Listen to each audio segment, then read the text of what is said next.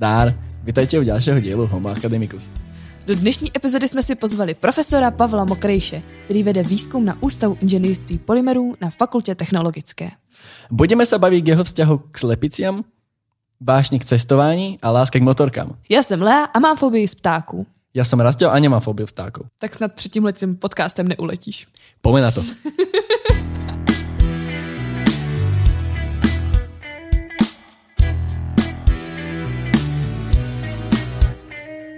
Dobrý den, pane Mokrejši, vítajte u nás v podcastu. Dobrý den, zdravím vás. E, Čo vy a spisovná čeština? Já si myslím, že nebude problém. My sme o vás dosť počuli, že rozprávate veľmi nárečovo. Ano. E, Pokiaľ chcete rozprávať nárečovo, tak kľudne, mňa to bude strašne baviť. Já se budu snažit spisovnou češtinou. Na akom výskume sa aktuálne podielate? V současné době se věnujeme zpracování vedlejších živočišných produktů, eh, zejména bílkovinného a tukového charakteru. Čo to, čo to viacej bližšie znamená? Jsou to eh, bílkovinné produkty, které vznikají například eh, při porážce drůbeže, při zpracování ryb, při zpracování vysoké zvěře a podobně. S čím nejradši pracujete? V podstatě věnujeme se jakýmkoliv tkáním, které jsou zajímavé z různých pohledů, například, že by se mohly využít pro nějaké nové produkty a podobně. Takže zastáváte tento moderní přístup k takové nějaké udržitelnosti. Ano, v podstatě snažíme se nějakým způsobem eh, recyklovat eh, suroviny, které se v současné době nevyužívají. Mhm. U té drůbeže, o co konkrétně jde třeba? Eh, Zabýváme se většinou zpracováním vedlejších produktů z kuřat, protože toho je největší množství, tady této suroviny, takže tomu se věnujeme nejvíce. Takže jde i o pařádky a zobáčky a tyhle ty věci, nebo spíše o ty části více z masa? Eh, Ano, jsou to většinou ty části, které se nespotřebovávají, i když patří mezi vlastně tkáně, které je možné konzumovat, ale z nějakých důvodů, například eh, náboženských, kulturních a jiných, se eh, nekonzumují. A jsou to právě třeba ty hlavy, eh, běháky, ale i třeba nějaký keratinový odpad, peří a podobně, vnitřnosti, kůže a další. Co se konkrétně dělá z toho peří třeba?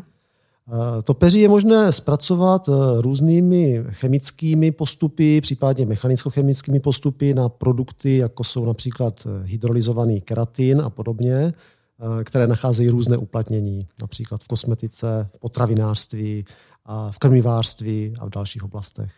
Ja som sa iba pozastavil nad jednou vecou, keď ste povedali, že kurat ako, ste to nazvali ako surovinu. E, Bežne sa takto zviera tak na- nazývať ako suroviny. To možná byl přeřek, já jsem myslel právě ty tkáně, které jsou jako vedlejšími produkty při zpracování těch zvířat. No a co prosím děláte teda konkrétně z těch pařádků? Že tady ty běháky nebo ty pařádky lidově, eh, oni jsou bohaté na bílkoviny, eh, obsahují také tuk a další látky a my se především snažíme eh, izolovat ty bílkoviny, takže zbavit se těch doprovodných eh, dalších složek a ty bílkoviny zpracováváme na želatiny, případně hydrolyzáty. A želatiny, znamená to, že i třeba gumové medvídky a takové věci? Ano, želatina je právě velmi významný hydrokoloid, který se používá v potravinářství, ve farmacii, ve fotografii a v dalších oblastech. A největší využití má právě v potravinářství, například na výrobu těch gumových medvídků, různých cukrovinek, želé a dalších výrobků. Mhm. A v té fotografii, tam se to používá k čemu? V té fotografii se to dříve používalo hodně na emulzní vrstvy filmů nebo fotografických papírů. Co konkrétně znamená teda kolagen? Eh, Kolagen je vlastně živočišná bílkovina, je to nejrozšířenější bílkovina v živočišné říši, jak u zvířat, tak u nás u lidí. Eh, Většina tkání obsahuje bílkoviny, takže například, jak jste zmiňovala, ty pařádky, hlavy, srdce, cévy, plíce, kůže, kosti, tam všude nacházíme kolagen. Potom následne, keď viete, ako to všetko vzniká, kupujete si sám uh, medvedíkov. Ano, kupuju si je občas, jako ne tak často jako dříve, ale je to v podstatě produkt, který obsahuje tu želatinu, obsahuje škrobový syrup a, další přísady, takže není to nic eh, škodlivého. Ale takže, či sa vám to náhodou nehnusí. Ale... Někdo tam může mít blok, že je to vyrobené právě z těch surovin, které se zmiňoval, to znamená třeba zví- zvířecí kůže nebo kosti. Ano, tam může být třeba blok, že vlastně ta želatina je připravená z těchto tkání, které pro mnoho lidí nemusí vypadat příliš atraktivně. Mm-hmm. Netrpíte takovou tou nemocí z povolání, že pak si nosíte práci do osobního života, že by vás to omezovalo takhle v něčem? Tak eh, to určitě ne, ale jako nosím si do toho osobního života tím, že stále přemýšlím o té práci, protože člověk v podstatě nemůže při této práci vědce, pedagoga jako úplně vypnout, takže je víceméně jako zapřažení 24 hodin denně. Jak jste se pro tuto kariéru rozhodl?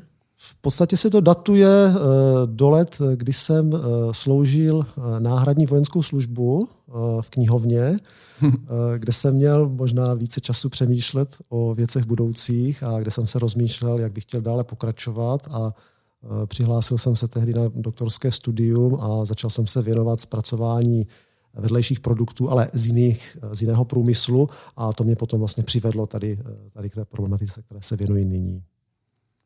Pravděpodobně to není úplně nejjednodušší obor. O, jak se to vezme? Já si myslím, že to není nic složitého, protože ty vedlejší produkty jsou všude kolem nás, v podstatě vznikají v oborech, které jsou nám blízké.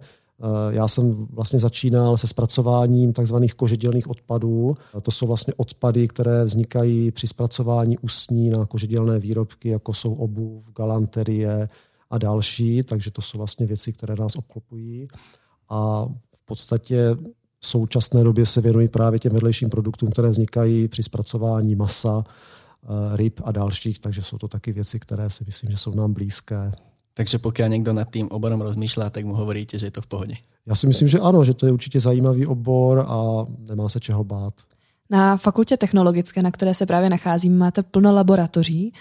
Jaká je ta vaše? Máte ji rád? Určitě, ano. My jsme se tady přestěhovali v roce 2014 a laboratoř jsme si v podstatě zařizovali od počátku a slouží nám velké spokojenosti. Co konkrétně tam máte? Jste na něco pišný? Eh, tak máme tady celou řadu samozřejmě přístrojů, instrumentálního vybavení, které si myslím, že je podobné na mnoha jiných pracovištích a čeho si nejvíce vážím, tak jsou asi lidé, protože to je nejdůležitější na každém pracovišti, tým spolupracovníků, eh, dobrá atmosféra a tak další. Jedná se o kolegy pedagogy nebo i studenty? Tak jedná se vlastně o celý tým, eh, který tvoří jednak kolegové z mé katedry a z dalších kateder, ale jsou to samozřejmě i jako studenti eh, doktorského studia, magisterského studia, ale také třeba bakalářského studia, takže vlastně každý ten člen toho týmu má svůj význam, každý se zapojuje do určité činnosti a každý je důležitý. Ja by som chcel rozvieť trošku filozofickejšiu debatu. Čo je podľa vás budúcnosť jedla? Čo sa týka napríklad eh, tlačenia masa, aké tisknutí masa? Alebo Zero waste. Já si myslím, že těch směrů bude určitě více, protože ono asi nelze, eh, nelze jako favorizovat jeden směr. Eh, to znamená, že si myslím, že bude více možností výběru pro občany, vlastně pro spotřebitele, takže možná jste zmínil eh, tisk toho masa, což se dneska v podstatě už jako začíná aplikovat v sériové výrobě, zejména s rostlinnými bílkovinami, takže to může být výhoda třeba pro vegetariány, vegany. A pak jste zmiňoval vlastně ten pojem zero waste, což eh, je vlastně něco, čemuž my se věnujeme už dlouhou dobu, protože když mluvíme o té recyklaci, tak to je vlastně jako, jako snaha dosáhnout zero waste, čili recyklovat eh, v co největší míře druhotné suroviny, které se v současné době nevyužívají, na nějaký jiný produkt, který by našel eh, jiné využití. Takže ten zero waste, eh, někdy se tomu třeba říká také cirkulární ekonomika, uh-huh. vlastně jako využívají veškeré ty zdroje, vstupy a výstupy, které vznikají, tak se případně zase využívají pro něco jiného. Takže to jsou všechno směry, které jsou správné a kterými je potřeba se zabývat. Máte vy nějaký konkrétní směr nebo součástí živo- vašeho životního stylu je nějaká z těchto filozofií? Pracovně eh, se snažíme přispět k tomu, aby eh, průmyslové podniky, které produkují eh, do posud nevyužité odpady, tak aby v nich jako viděli nějaký potenciál, který se může využít a který by vlastně pomohl té společnosti v mnoha směrech. Takže to si myslím, že je jednak ten pracovní, ale i ten osobní cíl. Naviaz, na, na, na, Návazno, návaznost. Ano. Jak to je po slovensky? okay. V návaznosti na váš obor, ako by ste videli v budúcnosti najväčšiu zmenu? V, uh, kvôli tomu, že sa toto všetko mení, čo sme teraz vymenovali? Ako to ovplyvní podľa vás váš obor? Já si myslím, že bude určitě potřeba eh, takové, jak bych řekl, multioborové zaměření možná budoucích absolventů a přístupu vlastně tady k této problematice, protože nestačí určitě být vzdělaný jenom například v oblasti polymerních materiálů, ale také těch souvisejících oborů, jako je třeba životní prostředí, to je ta záležitost těch vedlejších produktů, eh, případně případně znalost eh, aplikačních možností tady těchto, eh, těchto produktů, kterým, kterým se věnujeme při zpracování, to znamená třeba potravinářství, ale i třeba kosmetika a podobně. Takže v podstatě takové to multioborové zaměření, znalost z více oborů a umět syntetizovat poznatky a využít je potom jako pro další fungování jedince společnosti. Co byste doporučil čerstvému absolventovi střední školy, který o tento obor na fakultě technologické by měl zájem, čemu by eh, se měl věnovat? Mm-hmm. Tak je, já si myslím, že určitě by eh, měl kontaktovat eh, zaměstnance fakulty, kteří se věnují například propagaci. Měl by navštívit nějaké stránky fakulty.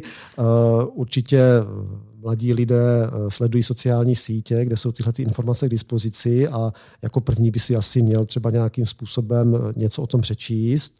A pak si myslím, že určitě není problém, když eh, přijde na fakultu a bude se o to zajímat nebo využije nějakých programů, které tady probíhají, například Dny otevřených dveří, Noci vědců a podobně, kde se blíže seznámí z náplní těch různých oborů, které tady může studovat. Byl jste vy součástí letošní Noci vědců? Eh, letošní noci věců centra nebyl součástí, byli tam i kolegové. A předešlých? Eh, na některých jsem se zúčastnil, ano, ano. A co konkrétně tam děláte? Zabývali jsme se v podstatě propagací eh, našeho oboru, který se týká zpracování přírodních polymerů. Takže jste předváděl i nějaké pokusy, nebo jenom jste... Uh, jste... Ano, byly tam nějaké pokusy, byly tam ukázky například výroby nebo přípravy těch želatin a aplikací želatin. Uh, jak teda ta želatina, když děláte pokus, vzniká? Je to v podstatě fyzikálně chemický proces. Jsou tam samozřejmě různé mechanické operace, například rozemletí té výchozí suroviny, eh, zbavení doprovodných složek, jak jsem již zmiňoval, a eh, vlastní takový ten klíčový proces při výrobě želatiny je opracování buď to v kyselém nebo v alkalickém prostředí. Toto se standardně děje při průmyslovém zpracování a my se na našem pracovišti snažíme eh, používat jiné alternativní metody eh, opracování té suroviny, kde bychom se vyhnuli použití těch kyselin anebo zásad. Eh, takovému opracování se říká biotechnologické opracování, takže to je ta první důležitá část. A po tomto opracování se ta vlastní želatina extrahuje horkou vodou a dále se potom vlastně nějakým způsobem standardními technikami převádí do té konečné formy, kterou například známe z obchodu, granule, prášek nebo různé plátky, želatiny a podobně. Mě jako prvé napadlo, když jste vstoupil a položil si věci na stůl, že nemáte smartphone že máte obyčajný tlačítkový telefon. Ano. a teraz, jak jsme se, teraz, jak jsme se rozprávali o inováciách, o budoucnosti a takto, tak jste o tom rozprával, že vy to vlastně chcete, že vás to baví. A potom zároveň tam je ten protiklad, že jste ostali někde a potom jste už tam neinovovali. Má toto nějaké spojitosti vo vašom osobnom životě, že to tam nechcete toľko brať a máte toho už veľa v práci?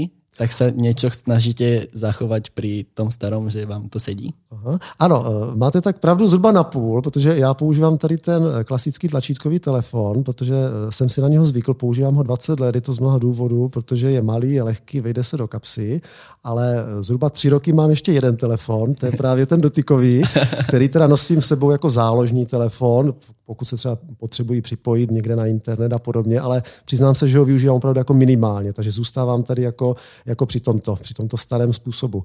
E, nicméně, pokud bych měl odpovědět jako na tu vaši otázku, tak určitě e, to neznamená, že jsem se jako někde zastavil třeba jako, jako v nějakém bodě a dále už nepokračuji, ale určitě, e, určitě je tam určitý takový Eh, nějaký, nějaký prostě bod, eh, za který se asi nikdy nedostanu, to je například používání různých sociálních sítí a podobně. Ano, to už mě třeba nic jako neříká. Jo? To prostě jsem si řekl, že už pouštím, že to prostě nepotřebuji k životu a přenechávám to prostě mladším. Jaké máte koníčky, kromě vědy? Uh, nejčastěji, nejraději se věnuji cestování. A kam nejraději jezdíte tedy? Uh, jezdím na motorce a v podstatě mám procestovanou celou Evropu. A kde se vám líbilo nejvíc? Velice mě uchvátili severské země. Norsko, Norsko, kde jsem byl třikrát a projel jsem celé Norsko od jihu až na sever a uchvátila mě příroda, lidé, kultura, takový klid.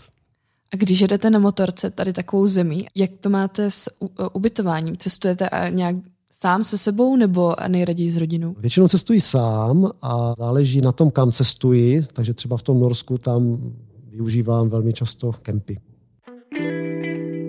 Pokud jste mali strašně že ťažký den v práci, jste unavení, dojdete domů, aký máte recept na to se potom zase ráno zobudiť úplně že s klidom a jít do práce? Ako si odpočinete večer? Čtu nějaké cestopisy, občas se učím jazyky, anebo plánuji třeba právě eh, další cestovatelské plány. Jaký je váš aktuální cestovatelský plán? Ten je v posledních letech ovlivněn covidovou situací, takže v podstatě eh, v poslední době příliš neplánuji a aktuálně reaguji na danou situaci, takže podle možnosti, eh, kam se dá vycestovat, tak to využijí. A kdyby ta situace nebyla taková, jaká je, kam byste teď aktuálně nejraději jel? Rád bych naštívil Švédsko. Tam jsem ještě nebyl. A máte už i nějaké plány, kam konkrétně ve Švédsku byste chtěl jet? Chtěl bych ho nejraději procesovat úplně celé zase. Poznat celou zemi. Když takto cestujete sám, stalo se vám někdy něco krásného, na co moc rád vzpomínáte z těchto cest, nebo naopak špatného a byl byste radši, kdyby se to nestalo? Tak ono je vždycky celá řada eh, negativních věcí, ale na ty člověk jako většinou jako zapomene, jo, snaží se v tu danou, ten daný okamžik vyřešit a těch pozitivních věcí je spousta. Setkání prostě s různými lidmi, jo, které prostě potkáte náhodou eh, a se kterými si třeba dokážete povídat o zajímavých věcech, jo, které vás obohatí a podobně. Aký dlhý časový úsek vám trvá naplánovat takovou cestu. Ono to asi není po svých nohách úplně jednoduché a hlavně keď jste sám. Takže nemáte někoho asi se úplně že spýtať teraz krizová situace a řešit. A ako se dokážete na toto připravit? Tak na ty krizové situace se jako můžete připravit na některé tím, že prostě eh, si nějakým způsobem zjistíte informace o té zemi nebo máte nějaké zkušenosti eh, z předešlých putování a snažíte se je teda nějak vyřešit a Jinak, co se týče toho plánování, tak ano, je potřeba nějakým způsobem si něco plánovat, ale to většinou trvá nějakou dobu po krátkých chvílích, tak jak jsem tady odpovídal kolegyni, že třeba po večerech, když jsem unavený, tak se snažím relaxovat tím, že si něco plánuji a podobně. Předtím, než byla covidová situace taková, jaká je teď, jak často jste vyjížděl do, do zahraničí? Tak eh, většinou výjíždím eh, po skončení semestru, eh, po skončení státních zkoušek, takže ideálně ten červenec, srpen. Ano, takže třeba dvakrát, dvakrát během těch prázdnin v úzovkách. Je tam nějaké časové období, na které si například plánujete ten trip, jako bol, ako ste hovorili, severské krajiny, například jedna krajina, dáme tomu dva týždně, alebo tam jste ještě dlhšie, že například mesiac, mesiac a půl? Ano, právě v tom Norsku, jak jsem byl, tak tam jsem byl měsíc. Ano, protože hmm. jsem si říkal, ta země je velká a když už tam člověk jede 3000 kilometrů, tak je dobré tam zůstat nějakou dobu a poznali co nejvíce. A byl jste i součástí jejich laboratoří? Zašel jste si do nějaké školy místní? Eh, prozatím ne. My jsme eh, usilovali eh, několikrát o spolupráci s různými univerzitami v zahraničí a také mimo jiné v Norsku, ale bohužel se nám zatím nepodařilo tuto spolupráci navázat, takže možná v budoucnu. A má fakulta technologická a konkrétně tedy váš obor možnost vycestovat někam do zahraničí? Ano, je tady celá řada eh, programů Erasmus, eh, které studenti mohou využít eh, do okolních zemí, ale i do těch vzdálenějších, Španělsko, Švédsko třeba, jak jsem zmiňoval, Nizozemí, případně Rumunsko, Bulharsko a další. Takže v podstatě skoro celá Evropa. Máte nějakou oblíbenou, kam byste studentům doporučovali jet? Podstatě já, já jsem studentům vždycky říkal, eh, v každé zemi je krásně, v každé zemi se eh, dá nějakým způsobem mm, něco dozvědět, získat nové informace, zkušenosti, takže někoho třeba tahne, tahnou ty jižnější země, někdo je spokojnější spíše na tom severu, někdo zase vyrazí rád třeba na západ, na východ, takže záleží to na každém, na každém studentovi.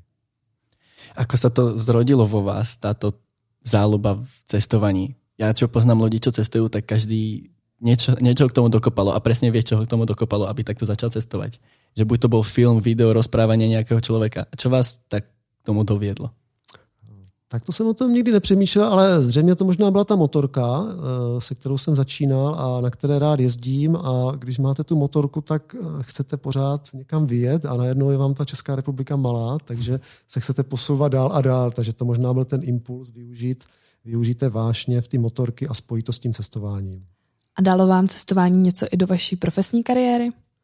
Já si myslím, že určitě, protože já na těch cestách e, mám třeba více klidu a dokáží tam přemýšlet i o pracovních záležitostech. Možná je to takové zvláštní, ale třeba právě na těch cestách a při těch odpočinkových chvílích mě napadají různé myšlenky, e, které potom posouvají například náš výzkum, naší pedagogiku a podobně.